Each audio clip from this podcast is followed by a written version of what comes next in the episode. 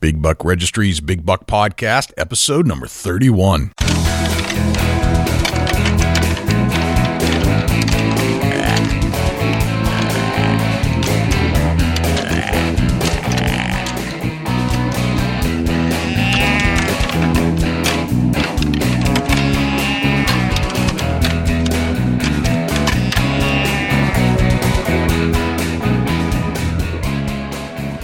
The Big Buck Registry is a virtual museum of hunting stories. We preserve a piece of Americana by interviewing and recording hunters about their hunts and experiences from across the country. And who knows, maybe we'll learn a thing or two along the way that'll help us take our hunt to the next level. Hi, I'm Amanda Lowry, finalist in the Extreme Hunters Contest. This is Boyd Barnett with Moultrie Products and the Moultrie Total Game Management Podcast. This is Dean Vanier with Northwoods Common Sense. This is Rob Lucas from Chasing Tail. Tim Moore from TimMooreOutdoors.com, the New Hampshire Seacoast Guide. This is Nathan Biggs with Browtime Productions. You're listening to the Big Big, Buck Buck, Registries Registries Big Big Buck Buck Podcast. Podcast. Welcome to the show, everybody. This is Jay Scott, your host of the Big Buck Registries Big Buck Podcast, and uh, this is episode number 31. Cannot believe it. And uh, Dusty is here with me from Ohio. What's happening, Dusty? Yeah, not a whole lot. You believe 31 people joined us on a podcast? It's crazy. Thir- 31 times we've done this, and we've had 31 guests ish, thereabouts. Yeah, that's, you know, I didn't get to do all of them, but man, I've been here for a good while now. Yeah, no, you've been here longer than you haven't, basically. So we've done more shows than than uh, when we didn't have you on the show. So yeah, you're you're you're now an official. Yeah, it's been, uh, it's been an awesome journey and, and we hope that everybody enjoys us and, uh, keeps listening and tuning into us every Saturday at five o'clock. 5 a.m. And uh, don't worry if you're not up at 5. We're going to repost it multiple times throughout the day so that you can listen and enjoy the content if it's uh, a subject matter that you're interested in partaking in. We've had well over uh, 10,000 listeners. In fact, every single week we're growing in the amount of listeners that listen for that week. So, in other words, yes, we're, we're, the more and more people are listening, but we're actually gaining more each week than we did the week before, which is kind of cool. You know, and if you take time and share our podcast, more and more people will keep listening. Yeah. One of the things I want to cover early in the show this week, Dusty, is uh, we always tell how to reach us at the end of the show, but I thought it'd be good if we kind of said in the beginning. So how, Yeah. how do you actually, I mean, who are you? You're from Ohio. You're from Farmersville. We know we've learned a little bit. Um, but one of the things that you've focused on creating is the Chubby Tines Outdoors. Um, where do people come to find your site? you know, we're on Facebook and, you know, we, we've got a website in the progress of getting started and it's just been slow, been working a lot, but, uh, facebook.com forward slash chubby tines outdoors. Look us up, give us a like. How can we get in touch with, uh, Big Buck Registry, Jay? It's uh, it's pretty easy. Um, I'd love people to call in at 724-613-2825 to either leave a leave feedback about this show or to just tell us a story about a hunt they were on or just to get in contact with us. So you can always send an email Jay at Big Buck Registry and then on anything that you look at, it's always Big Buck Registry. And that's Facebook. It's our website, bigbuckregistry.com. It's Twitter. That's our handle. Um, the podcast is Big Buck Registry, the Big Buck podcast on iTunes, Stitcher, uh, Blubrry, Libsyn, um, TuneIn Radio. We're on all those major podcast directories. We're So- everywhere. We're, we're in a lot of different spots. So that's all very cool. We even, even got some, you know, video on YouTube. It's kind of hard to do a video of an audio, but we do it anyway, um, because the content matter is important to our listeners. Um, what do you want to talk about today, Dusty? You know, I, I want to get into kind of the know how to, to properly cook venison. How about we get into that? I have just the guy, uh, that I would like to interview and interrogate. Yeah, you, you got us a butcher and Yep, are Al. you telling me you got, you got us a chef? I found us a chef. In fact, he's a good friend of Wow. mine and it's somebody that, um, I've known for quite a while actually. And he is a graduate of Southern New Hampshire University and he is the head chef at one of the high end classy joints in downtown Concord, New Hampshire. Um, and he is the, the head chef over there and, uh, nothing leaves his, his kitchen without being perfect. And that's where I usually go to have a, a really great burger or if I want frogwa or something like that, something fancy. He knows how to cook that too, but he's agreed to spill his guts about how to cook venison better because one of the things he is when he's not being a chef is he is a hunter. He is a That's big, awesome. he loves to hunt, loves to hunt deer, goose, ducks. He loves to hunt, but he also loves to cook it. So he's going to share with us a lot of those tips. Let's quit talking about him and get him on the show. All right. His name is Corey Fletcher, head chef at the Granite uh, in Concord, New Hampshire. And let's uh, get Corey on the show right now. Awesome. Corey, welcome to the Big Buck Registry's Big Buck Podcast. Well, thanks for having me. No problem. What's going on, man? Oh, nothing. Just uh, just relaxing. Actually, just got done uh, teaching a class down at uh, SNHU. Um, uh, my second semester doing that, so it's kind of a good way to apply my uh, my skills I learned in the in the field per se. Very cool. Excellent. Now, you and I have been uh, buddies for a while now, and and uh, we both share the passion of hunting.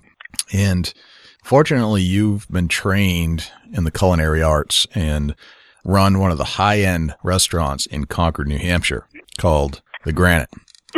And uh, you're the head chef there, correct? I am, yes. Beautiful. All right. So you've got the credentials that we're looking for on the Big Buck Registry to try to figure out how to make our venison dishes taste just a little bit better. And everybody comes to a venison recipe a certain way from what they've known or have experienced from what, you know, the grandfather taught them or just what you can pick up in a recipe book Yep. or cookbook. I want to get into the nitty gritty. I want, I want the truth about venison tonight. And I want to know what, what we need to know as hunters and as keepers of meat and venison in our freezer on how to make that taste the best. Cause I bet there are some things that we don't know about yet that you know that'll make just our meals better all around. Yeah, it's uh, it's can't can't agree more. It's it's definitely you know the, the little things. You know, um, you know, I think the the quality of the meat is definitely uh, is definitely key, and that's that starts with uh, you know, field dressing, um, you know, proper shot placement, you know, making making sure that animal obviously doesn't suffer, um, you know, bleeds up quickly, um, you know, all the way down to you know proper proper butchering, which you guys have uh, discussed in the past. We we spoke to a fella by the name of Al out of um, Connecticut who used to run a deer butchery shop, and uh, that was a few episodes ago. And he spoke to us about how to properly take the the deer apart into the, into the right pieces, and to break it down as a butcher would. And these th- this concept kind of overlaps with the culinary side of things. We, we figured we might as well get a little deeper into this. Yeah. So Absolutely. we thought, uh, you know, having a head chef as a guest would be the appropriate next direction in this this trilogy. So, all right. So tell Definitely us. don't want to go. Go ahead. I was gonna say you definitely don't want to go through all that all that work and you know time sitting at stand or you know walking ridge line or something to you know Right. you know get that far and ruin it. Exactly. And Al did bring up the point that it starts with a shot. You know, trying to make that right shot so you don't puncture any any guts or, or anything like that. this the shot is is the first step. Second step, once you actually get the deer, is to properly remove it from the woods because there's a lot of bacteria that is on the, the ground that you can introduce your meat to fairly easily if you don't drag it correctly or get it out correctly. Then it goes into using the right the right utensils, making sure you don't have overlap from the field into the processing spot wherever you're processing, and then making sure you keep the hair and the dirt and all that other stuff away from the meat and then breaking it down into the parts. Yep. So what I wanted, where I wanted to pick up on this is, okay, we've taken the deer part. We've got it down to the, the, the front shoulder, the, the hind quarters, the tenderloins, the, the back strap of the ribeyes into the burger and all that stuff. And I want to, tonight, what I want to try to do is put all those pieces together and how to cook each one the right way. But first, I'd like to know what, what is so unique about venison that makes it different from any other meat? Um, I'd have to say it's probably uh, not not the meat itself, but probably the probably the heritage and the and the annual tradition of uh, you know chasing after that big buck. Um, and uh, when you're lucky enough to, to get one, you know, the you know the you're not just you know down you know sitting for another meal. It's uh, you know it's like you're reliving reliving the hunt. You know. That's interesting you say that because I would have guessed something else. So the so you think that that uh, the meat isn't all that different, but it's the tradition and the, the the the aspect of how we harvested the deer that's that's even more important Right. than or just the fact that you harvested the the very animal that you're going to eat is different than eating a piece Yeah. of meat that that you never even looked at. Absolutely, I, th- I think in uh, in America there's a there's a huge disconnect of um, you know what's on our plate um, and how it gets there versus, you know, actually, you know, harvesting the animal and butchering it down and, you know, having it, you know, come full circle. I think a lot of people are just used to, uh, you know, going to a grocery store and, you know, getting a, you know, a steak that's already cut and cleaned and, you know, brought to the point where, you know, it's ready to hit a pan or go in an oven. You know, you're, you're doing all that work and you're putting a lot of time and effort into it that, that makes it that much more special. Gotcha. You think it's a respect element type of thing? Oh, absolutely. Uh, yeah, definitely the, the the quality of the meat and the taste is, uh, you know, I think uh, just as good, if not better, than uh, than beef. So. Gotcha. One of the things that we talked to Al about is about how long to age the deer. Um, and he said that uh, if you can maintain the proper temperature at 38 degrees, ideally go seven days because that'll break down the meats the most. Yep. But that uh, you usually can't get there unless you're in a controlled environment. Right. Um, you know, we had a re- roadkill here just a little while ago and we let it, could only let it hang about four days because we had the right temps and then it was dropping into the sub-zero weather and it was going to freeze the meat. We couldn't, didn't want that to happen either. So there's like this range where, you know, everything's perfect, but you get too far out of that and everything goes to hell, basically. Yeah, yeah, it's definitely tougher in New England, as you know. You know, you can get an early season uh, archery archery kill, and you know it'll be you know 45 in the morning, but you know, come the afternoon it'll be you know 75, 80, and that's that's Right. not ideal temperature. Right. So Yeah. That, that, um, lets the bacteria kind of grow when it gets too warm and when it's, you don't want frozen meat either. It kind of, kind of destroys the meat when you freeze it in, in a sense too, or stops the degr- the, uh, natural curing of the meat from the enzymes. Yep. So, okay. So we're down to the, let's, let's start with the venison itself. So you think that the venison itself is unique, not so much in the meat itself, but that it is a tradition in that having an aspect of where we actually can harvest the meat or the deer ourselves and process that deer. That's something special that I get. I, and Dusty gets it, I'm sure. Oh, for sure. You know, that, that's, it don't get no more important than that. Right. It's an, it's an element to life that everybody should experience. And, you know, I, this is why I frown upon those anti-hunters because they don't even know what they're talking about. Very rewarding. Yes. It, it gives you a whole perspective on life, where your food comes from. It, it gives you a great deal of respect for, um, not throwing food away and, and all that kind of stuff. So I get that. Now, the meat itself, though, it is lean. absolutely. What challenges does that bring to you as a chef? um, it either forces you to make a make a decision. You're gonna have to you know cook it relatively quick, or the complete opposite. You know, put it in a crock pot, you know, sear it and braise it for you know three hours or so. Um, so there's there's really no middle ground like there is with you know everyday proteins that people are used to. Um, know, pork, beef, chicken, you name it.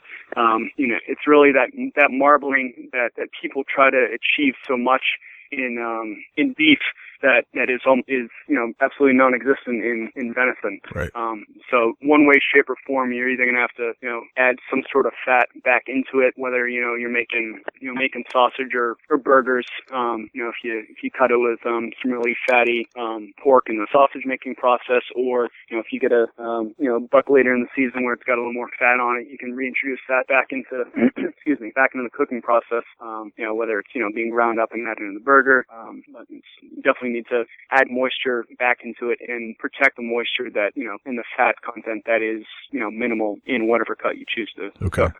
Let's let's start taking a look at the different cuts of the deer, and I want your opinion on how to deal with that cut and how to cook it appropriately.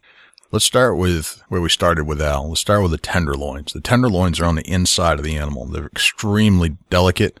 They're extremely tender.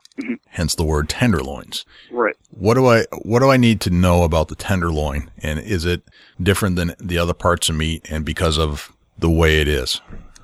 Um, I think, I think you, like you said, the name kind of, you know, gives it away. It is, it is tender. Um, it's usually those tender cuts that you want to do that, that quick, um, that quick, uh, sear, you know, simple salt and pepper, um, high heat, a little bit of oil, um, and either sear it in a pan, um, or throw it on a, you know, smoking hot grill, um, and just, you know, cook it to rare, medium rare. I wouldn't go any, you know, any higher than that as far as, uh, you know, doneness. Okay. Um, just kind of let the let that cut you know, speak for itself. You know, the the prize of, of any animal, and you don't really want to want to ruin it. So just you know, high heat, simple seasoning, and you're good to go.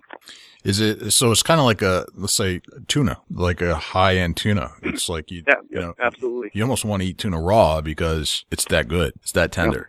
Yeah, I agree. But if you are going to cook it and it's a, a high grade quality tuna, you just just douse it real quick with Yep. heat, high heat, quick, and then done. Yep. So- you, uh, you don't want to cut the tenderloin either. You know, just like you would a, a piece of tuna. You don't, you know, chunk up, you know, tuna into one inch squares and try to sear it because it'll end up cooking all the way through. So, Right. you know, leave leave that tenderloin whole. You know, any uh, any silver skin, you know, it's still on there, you know, try to be careful and take uh, take that off as much as possible. Okay, gotcha.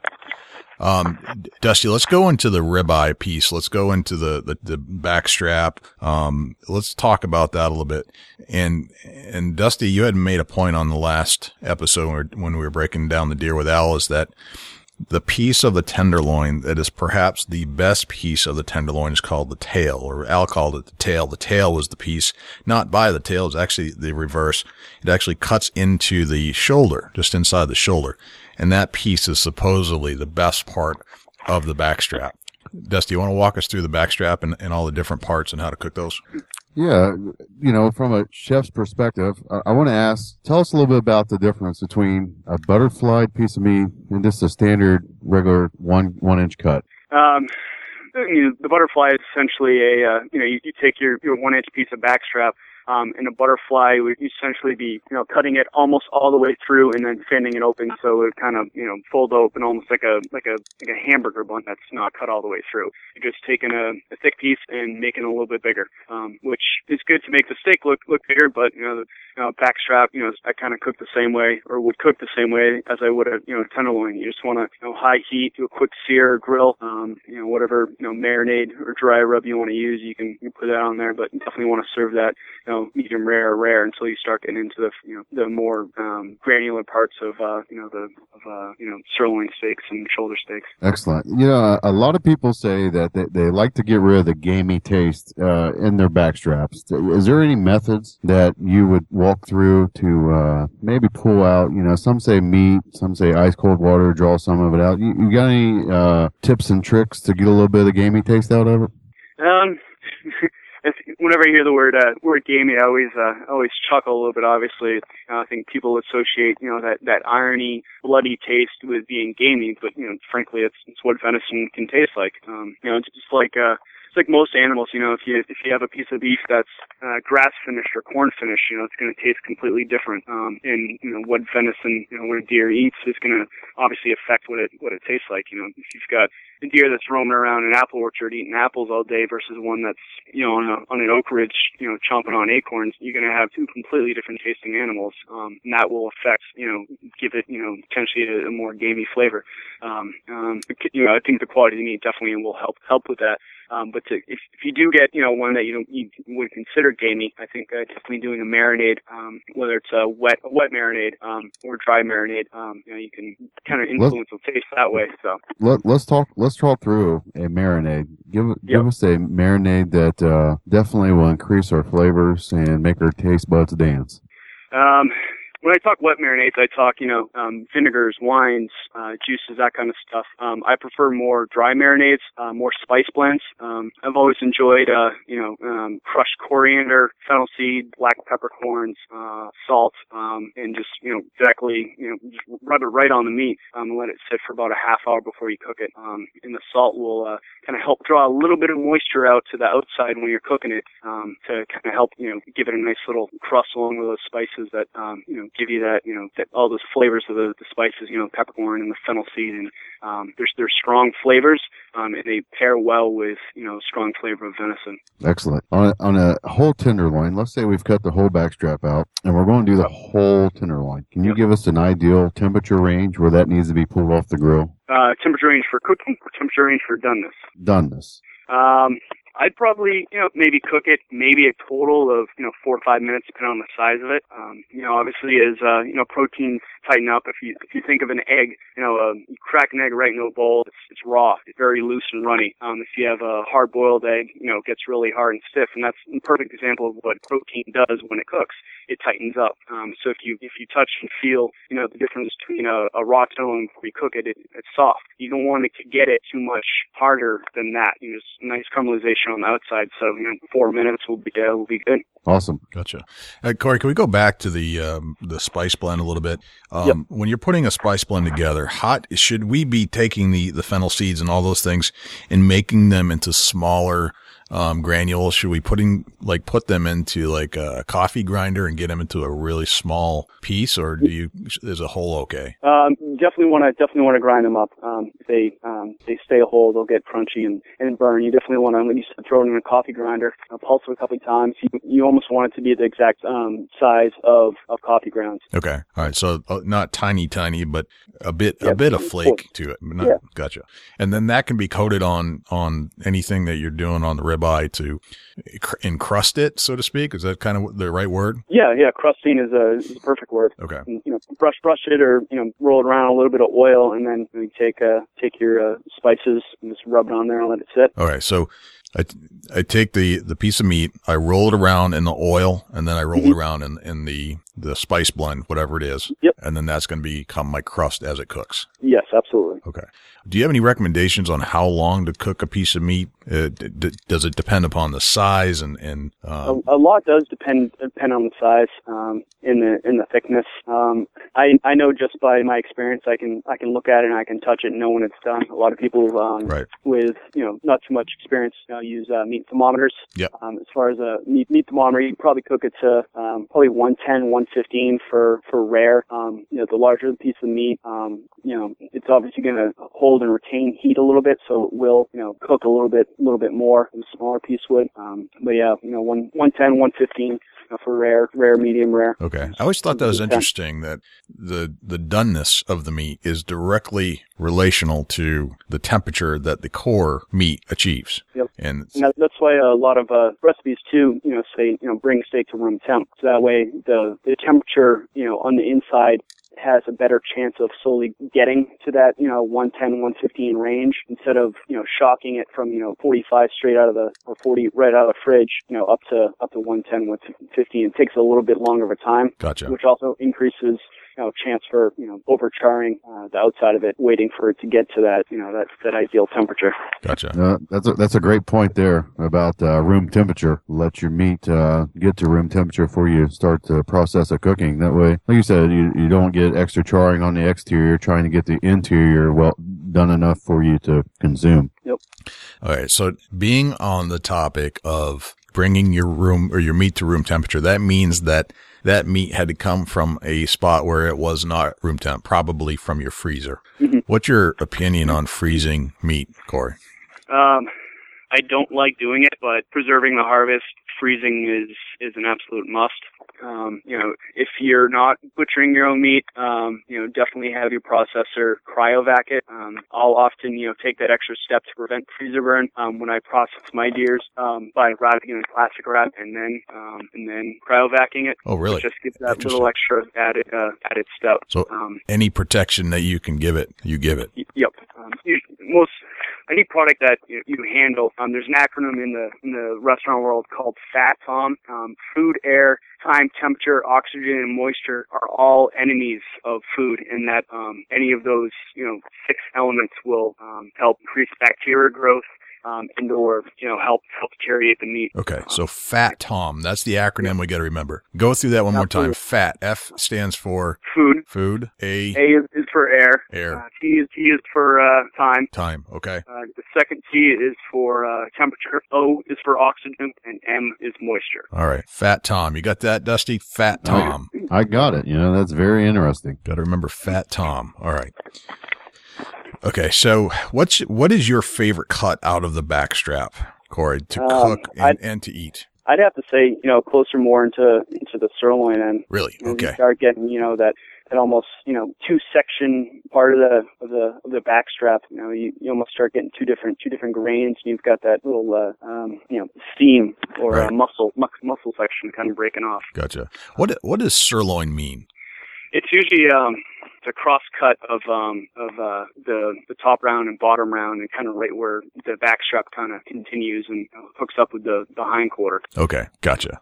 And we've talked these these terms a little bit, but I want to just I want to make it absolutely absolutely crystal clear for our audience about what these things mean. All right, so you you like the the back piece of the ribeye. Yep. Okay. Let's uh let's get into that the the front shoulder and the neck. Is there any any cut out of the shoulder of a deer that you think is a good cut of meat to not grind up? Um, I think uh, usually when I when I butcher my deer, I usually use most of that for uh, for stew meat. Okay. Um, because the the the grain of the meat has tends to be a little bit longer. Um, it's not a huge huge muscle uh, section, but you know it definitely does the work. Right. Um, in comparison to you know hindquarters. Um, so I usually like that for uh, for stew meat. Stew meat. Okay, Um, so stew meat's kind of the the front shoulder. Is that kind of what you you do with your stuff as well, Dusty? Stew meat for the front shoulder. Yeah, I, I may pull a front shoulder roast out and uh, use that. You know, crock pot. Obviously, it's you know stew meat in a sense, but I like to take one large chunk there, Okay. and and the rest I try to grind. Okay. But uh, you know, is, is that what you're talking about? Is Yeah. uh, front roast? Yeah, front roast. Are there any front roasts or any anything out of the front shoulder that you use as a roast, as opposed to chopping it up into little pieces to use for more or less stew meat, and then also the other piece where you grind it up and make nothing but burger out of it. Yeah, you know that's uh we definitely do a front shoulder roast. If if it depends on the size of the, Size of of the the deer. animal too. Right, right. Yeah, that, that makes a difference. And uh you know, as far as stew meat, and maybe we'll clear this up. Stew meat I see is small chunky meat that's just thrown into a, a pot versus a large roast. Right, right. I agree completely. Gotcha. Um, all right, Corey, let's talk about burger for a look, just a little bit. Seeing around the front, Sure. front piece. Should we mix venison burger with some kind of fat in order to achieve a good tasting venison burger, or does it matter? It's kind of a, a personal preference. You know, if you want to, if you want to, you know, get some some pork fat back and grind it in with some, you know, leaner, um, you know, leaner leaner grind, um, you you can. I, I think it's definitely a pers- personal preference.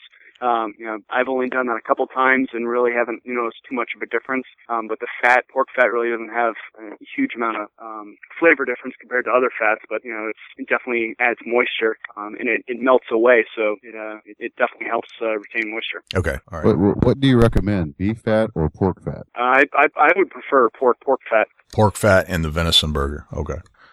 All right. So let's move off of the, the burger. Is there anything, or let's go, no, actually, let's continue on the burger just for a bit. How do you prepare your best venison burger? And I don't want to share any proprietary secrets that you might have at the Granite, but if Yep. you're at home and you've got venison, I don't, cause I, I'm not sure you guys serve a ton of venison down at the Granite, Uh, but we don't. I I do when I can, but when you can, when you can get it. Yeah. Um, how do you prepare your ideal burger at home when you you're using venison? I almost kind of make a make a meatloaf mix. You know, add a add a little bit of garlic and onion um, in in with the in with the patty. You know, obviously salt, pepper, um, and you know, just mince up the mince up the onion and garlic. You know, mix in with your with your burger.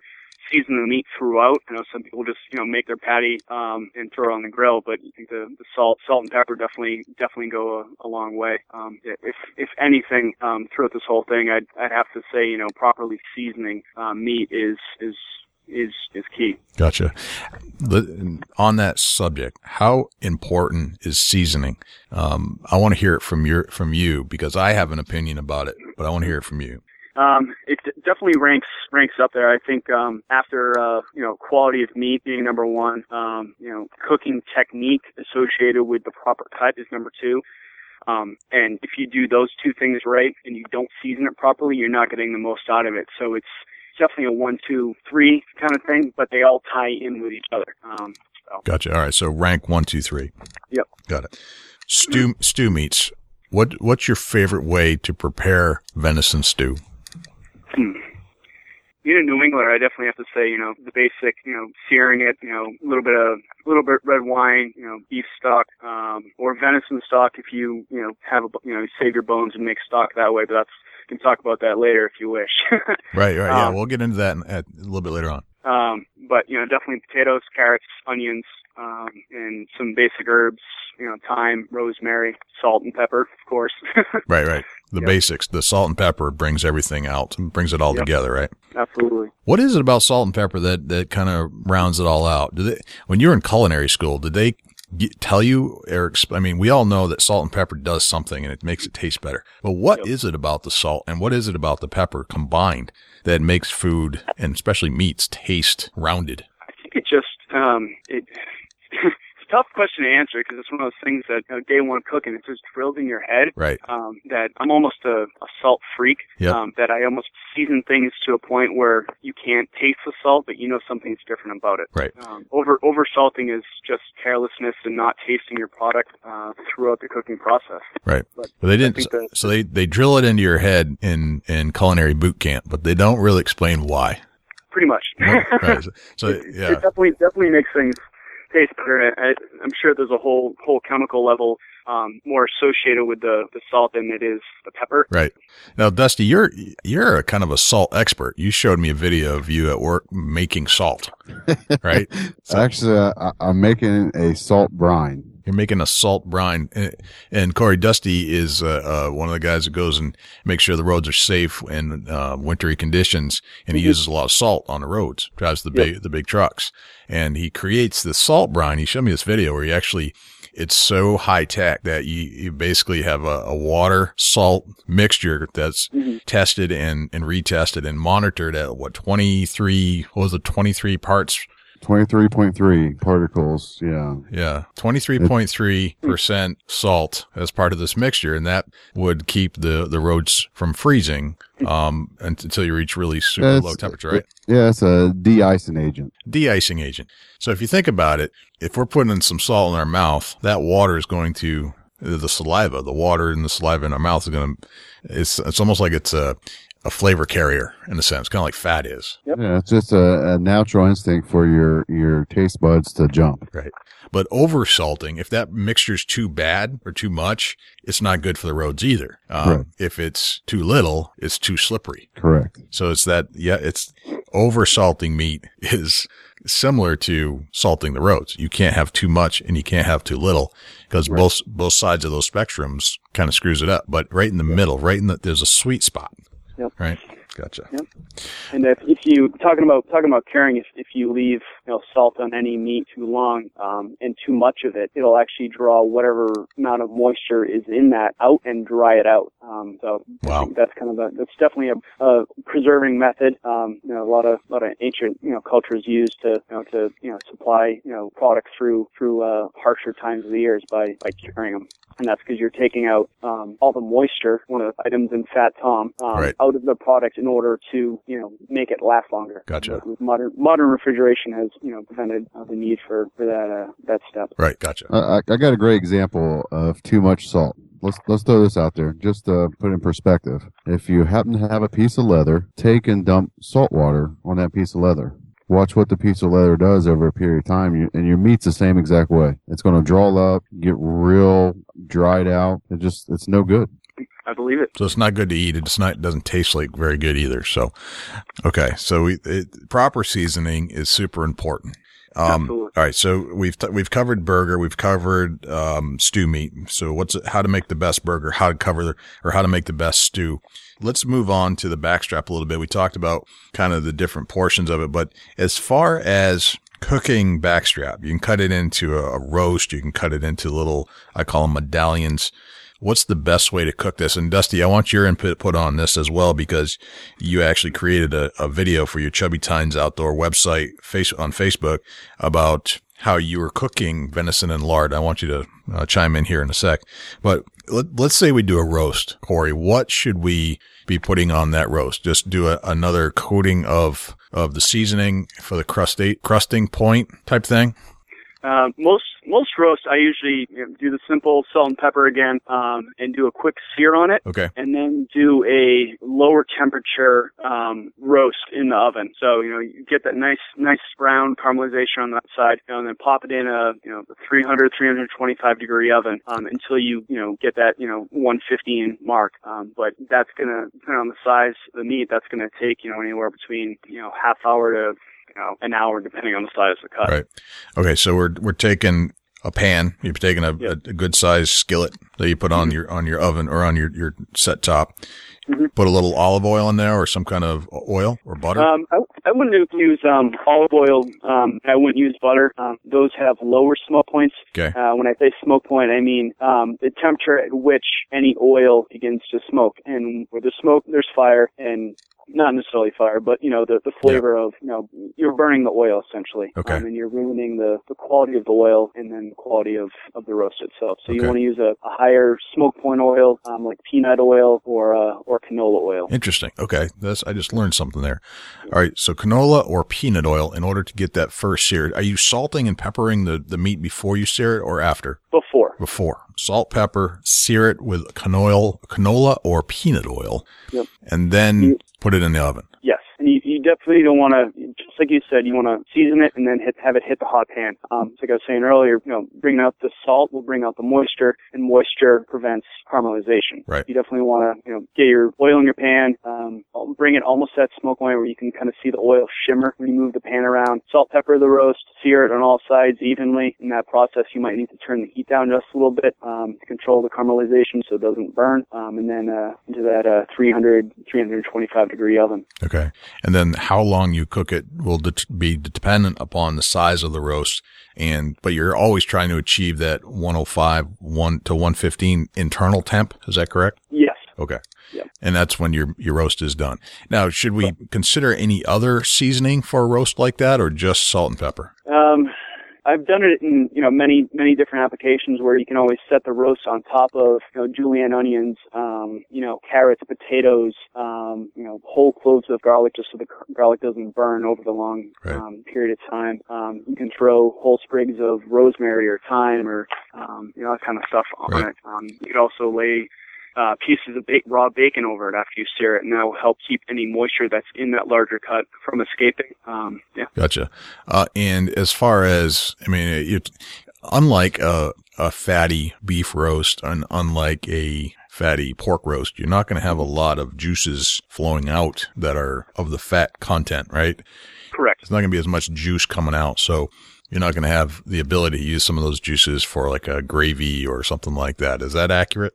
Absolutely. Okay. I was gonna, I was just gonna say that you could also, um, you know, after you're done searing your pan, um, you can dump out the remaining um, uh, cooking oil and deglaze it with beef stock or red wine, and then put that in the bottom of the roasting pan. And as that uh, liquid evaporates, um, not only will it concentrate, but it's also creating steam to keep that, you know, the the roast moist since it doesn't have a lot of marbling or fat in it um, to to create more moisture. Gotcha. Okay.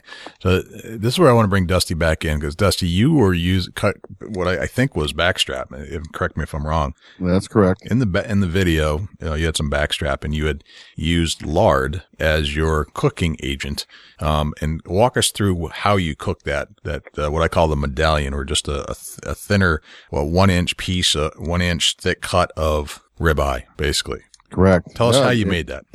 Uh, it, it was very simple. Uh, you know, obviously I started out with a chunk of lard, and there's, there's a my my key is to start the lard a little bit hotter for the first initial sear. You know, soon I, I do a you know a uh, seasoning. I go into flour and then into my hot lard. Um, you know, the the initial sear of that hot lard and gets the moisture sealed in. Quick sear, turn your heat down. Uh, definitely start out a little bit hotter lard grease and and back it down once you get that first initial impact on it. So it almost creates this breading out or outside kind of, right? It's almost like breaded beef or bre- and breaded red meat, Yeah, it's uh, you know like just like a country fried steak. country but it's fried steak. venison. Right. That's, that's exactly what I was just thinking too. Right. I think my mouth's watering. you Yeah, know? that just sounds good. Country fried venison steak. I don't, I just, I like the sounds of that. You know, it, it, it come from Kentucky, being down there with family, and that that was kind of like what we grew up on when we was down there. The you know they had homemade flour. Uh, it, it don't get no better. Every time I go, I bring some back with me. Homemade flour. Walk us through that a little bit. I need to know more. Oh, that's just where they grind their own flour. It's uh you know no different in store bought, but it's more fresher and it, it's got a different taste to it. So you're, what are you grinding up? Wheat and, and, or something else? Corn, Corn. Yeah, Interesting. you, you're grinding all your own mixtures right there, and they have uh, different seasonings you can get, different flour seasonings. Um, you know, I'm trying to think, like like they do a poppy seed flour. They, they do a, uh, uh, let me think here. a couple different ones. That's cool. So that's something I haven't heard about. So, okay. So, Corey, have you heard about this kind of stuff where you actually create your own flour and, and do like these, um, compound flours almost in a sense? Um, I've, I've heard about it a little bit, but it's nothing I've really played around with. Um, I know in the, in the baking world, there's, you know, almond flour, which everyone's like, oh, you know, is it gluten free or whatever, you know? Right. It's, it's finely ground almonds, you know, so realistically, you can make quote unquote flour out of Any- anything that you grind into a finite powder. as long as it's it's dry enough and you then you can grind it down so it, it becomes flaky and uh, Yep. and so it doesn't stick. That's pretty cool, Dusty. So you actually guys down in Kentucky from where where your family was from, you were making corn flour, so to speak, and Correct. and then Yeah. adding some different elements, different flavorings to each flour. Yeah, it's it's just like um, you know flavored flour. It, it, Right. It's all bag right there. It's ground right there. It's all done right there. What do they use for a grinder? Uh, they got an old belt drive, um, which just got uh, what's called crunchers on it, Gotcha. and you know you just dump your corn through, and, and it's an old Model A tractor, it's a it's a hit and miss. I was just gonna say, You, you laugh all you want. I'm not laughing at you. I'm laughing with you. It's uh, you know, it's definitely old timers. That's awesome. It's really cool to see. It's a neat experience, and uh, next time I'm there, I'll take a video. This is the like the old school stuff I'd love to hear about. It's you know, so it, it's not it's it's bringing in the old school culinary from the south and and the old school culinary or, um, culinary from just hunting and bringing it all into one piece. That's why I like this show so much. Yeah, it's it's uh, you know, the the modern technology there. Uh, there's not no money to afford it, so Right. it's uh, you know, they make do with what they got, and the old corn grinder and what's it called, it's got crunchers on it. Right. It, it just crunches the corn down and makes it powder form. Comes out to the other end. Right. It's it's really unique. What's interesting is that they took what they had, they took, but they were the go- end goal was to make something taste better. So it doesn't matter, you know, what the technology is or how much money you have. Their whole goal was to make something taste better, which is awesome. And they figured out a way to do it And affordable. and affordable. So making things taste better doesn't mean you have to add money. So that's, does that, does that equate uh, to your thoughts, Corey? Absolutely. Um, I was just thinking back to, you know, I was speaking about, about tradition. You know, a lot of, you know, America is kind of a, a melting pot of, you know, many different cultures, um, you know, both historically and culinarily. Um, but the two are very closely associated. Um, you know, and, you know, it's, you know, what happens in Kentucky with grinding corn into flour, you know, us folk up here in, uh, New Hampshire have no clue. Right. or, you know, what you're talking about because we just, we've never done it. You know, it's, it was never part of our, our heritage or way of life because we never had to, had to do it. Right. It's not, I mean, New Hampshire was never really flooded with, um, lots of grains. I mean, there are some, but it's, it's not the part of the country that you would consider famous for its grain production. Um, let's, uh, let's get into the, uh, hindquarters a little bit. Let's talk about the, uh, the, some more of the sirloin and some of the cuts that come out of, uh, the hindquarters, like the top round, bottom round. What do you do with those? Um, I like to I like to do a larger larger roast with those. Um, you know, you do a do a pot roast. You know, you could uh, you know take your top round, uh, season it with salt and pepper again. Um, sweat a little bit of onions. You know, sear off the top round, and then uh, that's going to be one of those long long cooking techniques where you add a little bit of liquid to it. Um, you know, put it in a crock pot or put it in a you know keep it in the same pan, cover with foil, and uh, forget about it for three four hours. You know, and let the let those long fibers uh, you know, muscle fibers you know, relax, cook down, break down, um, and uh, do its thing and and uh, create flavor. Gotcha. Um, I think that's basically the breakdown of the whole deer at that point. Um, let's talk about venison chili a little bit. Uh, how do you make your venison chili? Is there something that I need to incorporate into a venison chili to offset some of the, lack of fat, or is it good just going as it is? Um, I like to do it the way, the way, you know, the way it is. Um, I know there's, there's a huge debate out there is, you know, if you should make chili out of, uh, out of, uh, hamburger or ground venison, or if you do it with, uh, with chunks. Um, and I like to, like to do it with the chunks. I like that, that meaty, that meaty, chewy texture where it's almost, um, almost like a stew, but, you know, you've got your tomatoes, you've got beans, you've got onions. Um, you know, if you, if you like it spicy, you can, you know, throw some, uh, poblanos or jalapenos or, um, you know, other peppers if you want it spicier. Um, but, you know, I think the, it's that slow and low, long cooking time that really uh, makes all the flavors come together over time. That makes chili chili. Right. Yep. Chili is one of those low and slow in a crock pot kind of thing. Yep. Yep. Um, Dusty, what other dishes do you want to ask Corey about? What other dishes do you want to try to make better? Yeah, let's get into the other end of the deer. I, I want to talk a little bit about the neck meat. Mhm. Let's get into something that tell us a way we can fix that. Not only to tenderize it a little bit better. You know, obviously that's the toughest part of the deer, the neck meat. What can we do to make that a good meal? I've never done it with uh with venison, but I've done it with uh with other animal neck meat. Um, um more so uh veal. Um, you know, you can if you get a chance to you know have it veal on one one flat slab, that almost kind of looks like a like a square. Um, you can essentially make a make a stuffing with it. Um, you could uh you know take a fork and you know kind of break up the the muscle strands um, you know, season it, and you make a stuffing with, uh, you know, some ground venison, um, onions, celery, uh, some uh, some diced bread, and then stuff that and make it into a roll, um, and then roast that, roast that whole, um, and then you know, slice that really, really thin. Um, that's what we call in the culinary world a uh, roulade, where you take a uh, larger, thinner piece of meat, uh, stuff it with something, and, and roll it up. A, roul- a roulade? R- roulade. Roulade. R O U L A D E. Okay, got it. And that, that sounds like that should uh, bring out the flavors and break it down a little bit as it cooks. That's, that's Yeah, a great absolutely. that's a great idea with that. Should uh, if you're dealing with that tougher piece of meat, is that something you should pound out, like to get it tenderized? Yep, absolutely. Okay, Yep. gotcha.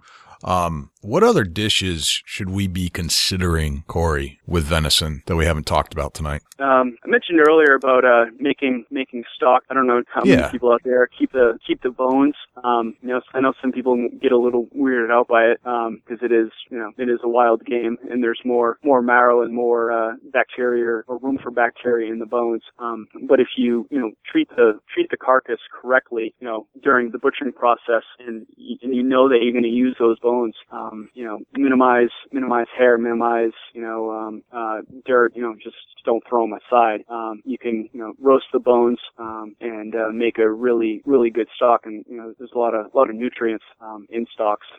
Okay, take break us through, bring us through that a little bit deeper. So, Sure. how do you you have some bones? The bones that I have usually get thrown um, to the to the coyotes or coyote Yep. bait, basically. Yep. Um, so you're saying we can keep the bones, we can make a venison stock out of it. How Yep. do you, how do you make the venison stock? Uh, you you take some of the bones, you break them down into usable pieces, and then then you throw them in a pot. Then what?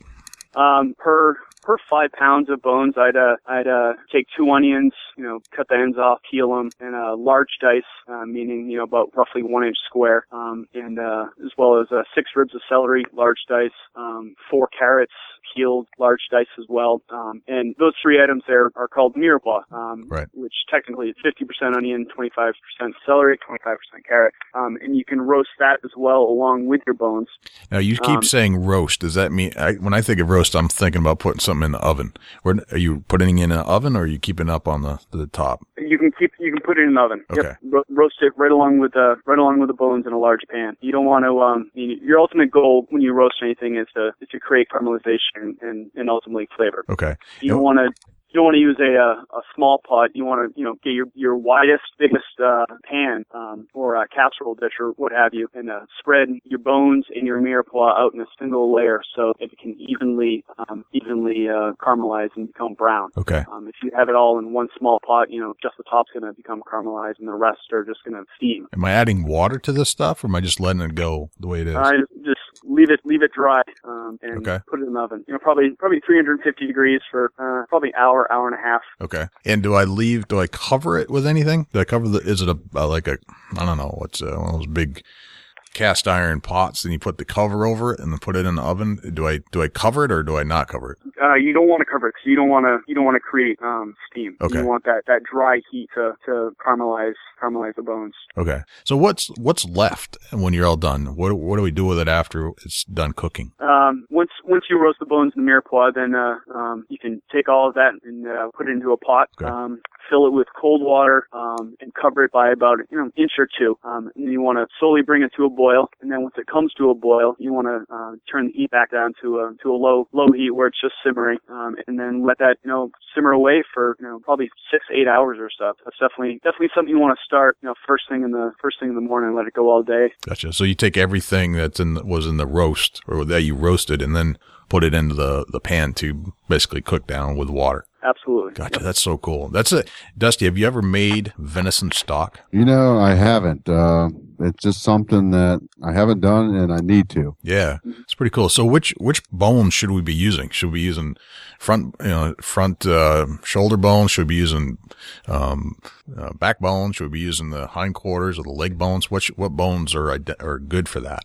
Pretty much any any bone. Um, you know, I, I might I might stay away from uh, from the rib bones just because they're a little bit uh, a little bit smaller um, and they're tougher to tougher to cut up and, and process um, and be able to fit into you know the roasting pan and stock pot. Um, but if you, if you if you have the ability to you know cut them into you know, three four inch chunks, they're a lot easier to handle um, and you won't get as uh, frustrated if you're making it for the first time. Gotcha. Is there anything that you can do with the ribs now that you, you brought up the ribs? I always feel like the ribs get overlooked, and there's usually a, even a, a piece of flank meat on there that often gets overlooked or even thrown to the coyotes. Can we do anything with those?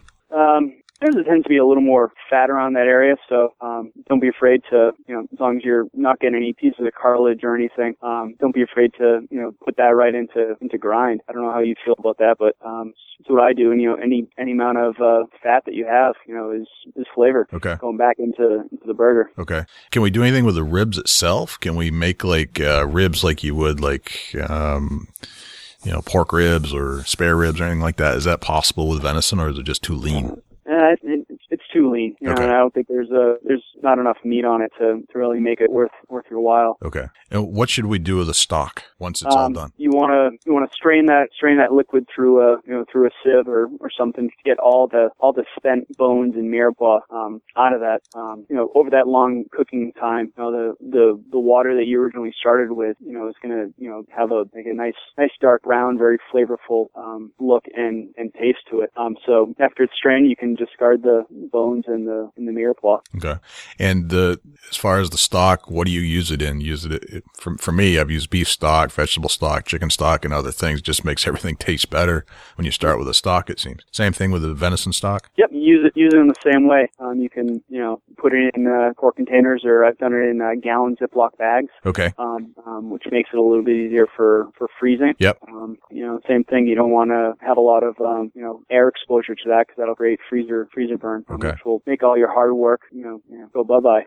Gotcha. So you can freeze this stuff and keep it for dishes down the road. Yeah, absolutely. You know, you Awesome. great, great on gravies. Um, in the restaurant, I do a lot with a, a lot with stocks, um, and uh, we make what's called a glace, which is any stock that is reduced down. Um, it's, it's a really long process, but it's uh, definitely worth it. Okay. Um, you would just take the finished stock and slowly simmer it, um, so you'll see steam rising, but not boiling hmm um, until you know you have a, a thicker a thicker stock essentially, and all you're doing is um, concentrating uh, the flavors. Gotcha. Now it, it sounds like we're concentrating the venison flavor. Now venison in itself, and we've talked about the gaminess of venison before.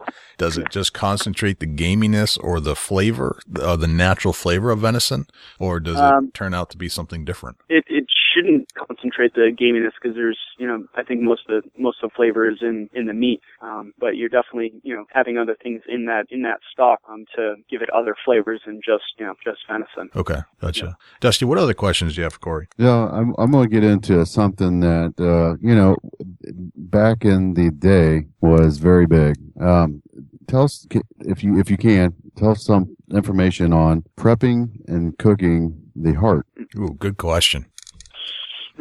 Um, I would definitely, you know, classify that as one of those, you know, quick, quick cooking techniques. You know, high heat, little amount of oil. Want to sear it. Um, uh, Are, are, are we talking thin, thin sliced or tell tell us how to prep it, Um, cook it? Tell us tell us oh, all about it. Um, I would, I would definitely, you know, do a, you know, if I was going to sear it, you know, slice it, slice it thin, you know, a little bit of salt and pepper, um, almost the same way that you'd cook a calf liver. Um, you don't want to, you don't want to ruin it because it will, it will get tough. Um, I don't know if you've done it before. I haven't, but I've heard of people, uh, um, grinding it up into, into their burger. You know, Mm. it just gives it a different, different amount of, uh, flavor to it. Um, and it's not wasted.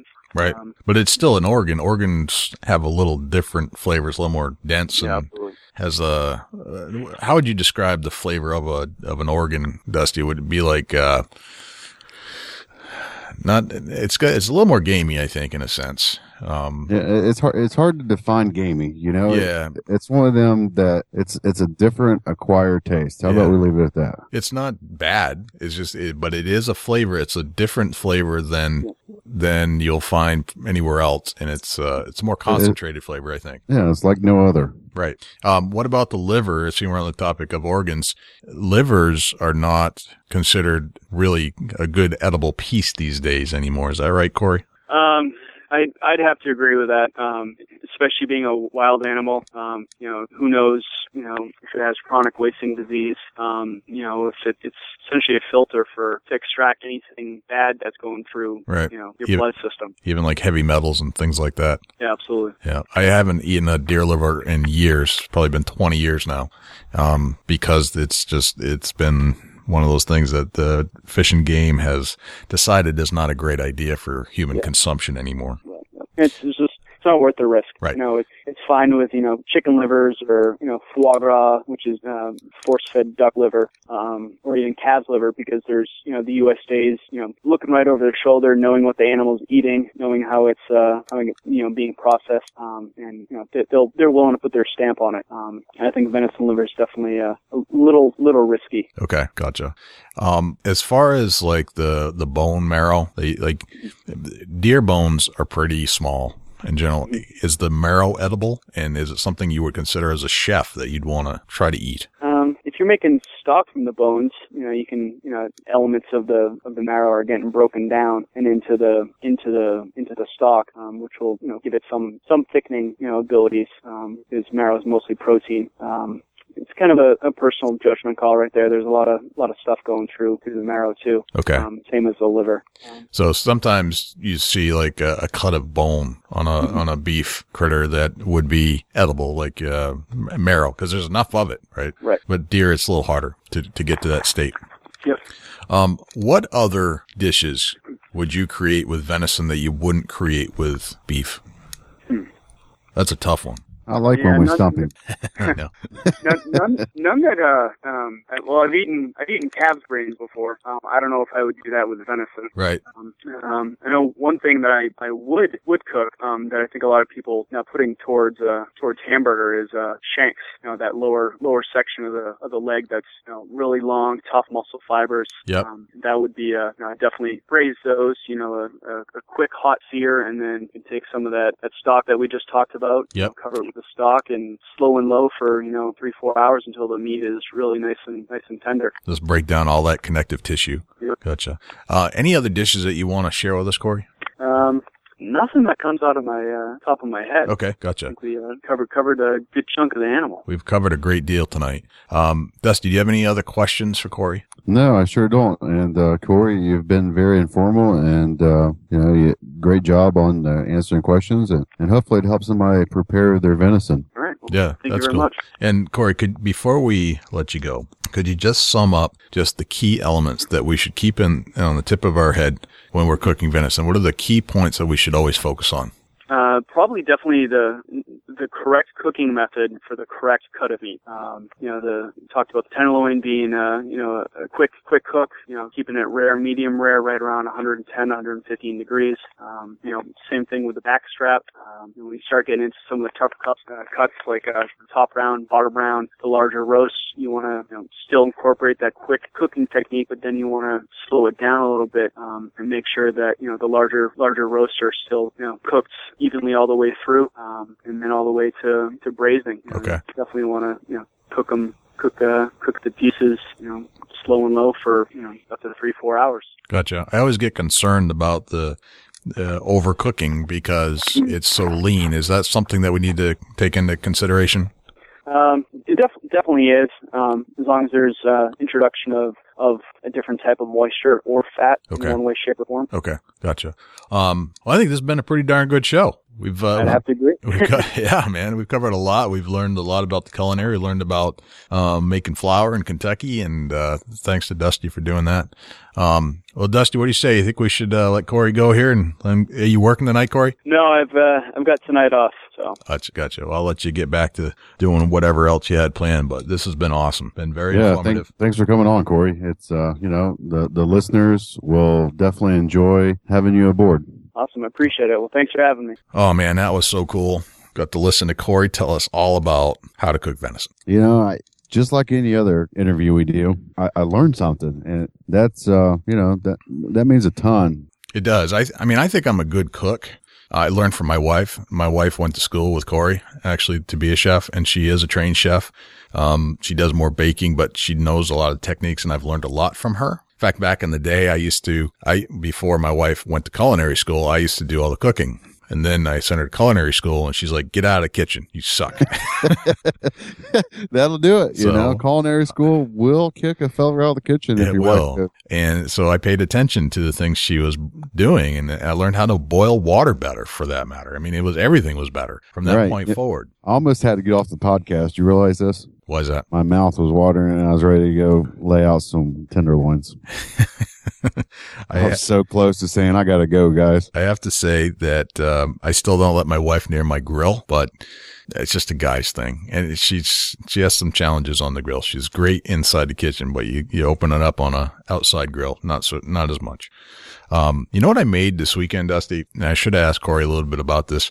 I made some venison jerky. Did you? I did, and I should have um, talked to Corey some more. But I just pulled some venison, not brand new venison either, not not from last year. It was a couple years old, but it was sh- heat sealed, shrink wrapped, vacuum packed, no freezer burn whatsoever, and it came out delicious. It Awesome. was fantastic. I tried a bunch of different recipes. I've never made venison jerky of my on my own. How did it turn out? It was delicious. Some of the I will I will never basically any any meat that comes my way, no matter what is, I will never refuse it because I can sit down in a weekend and make a giant batch and hand it out because people will enjoy it. Yeah, you're talking this up so good that uh, I might be expecting some Ooh. for the PA show. That's a great idea. I will have some with me for sure. It's Awesome. It may be a brand new batch because the batch I made and I used five. I started with five pounds of uh, venison and ended up with a lot less because obviously dehydrate it, get get all the the moisture out. But um, I'm not sure it's going to make it that far. So I'll have another batch ready for you, and I'm going to make for you the the batch that I like the the best because I try I experiment five different types of recipes, and I I picked out the one that I like the best. Awesome. The one that I like the best actually used a molasses bacon powder rub along with a shot of Knob Creek maple whiskey and then Knob Creek. a lot of the other good stuff. But man, that one was by far the best. Yeah, this uh, I'm I'm expecting it now, and uh, thanks, Jay. You got it, bud. Um, all right, let's. Uh, we talked about a little bit uh, about how to reach each other, um, and for our listeners to reach us in the very beginning. Why don't you cap that up again and and tell us how to reach you? Facebook.com forward slash Chubby Times Outdoors. Very cool. All right. And if you'd like to reach me, send me an email, j at bigbuckregistry.com. Give us some feedback on the show, 724-613-2825. We want to hear what you think about the Big Buck Registry. Um, I would also like to know if you think we should do a Big Buck Registry contest this year, a photo contest for Buck of the Year. And that would be a great place to call it in, 724-613-2825. And on Facebook, facebook.com, Big Buck Registry, twitter.com, Big Buck Registry, across the board, Big Buck Registry. Um, Dusty, I- I think, uh, I think I got to go cook some venison because I'm kind of hungry now. Yeah, you know, uh, I actually text my wife and told her to lay some out in the middle of that podcast. There you go. That's the way to do it.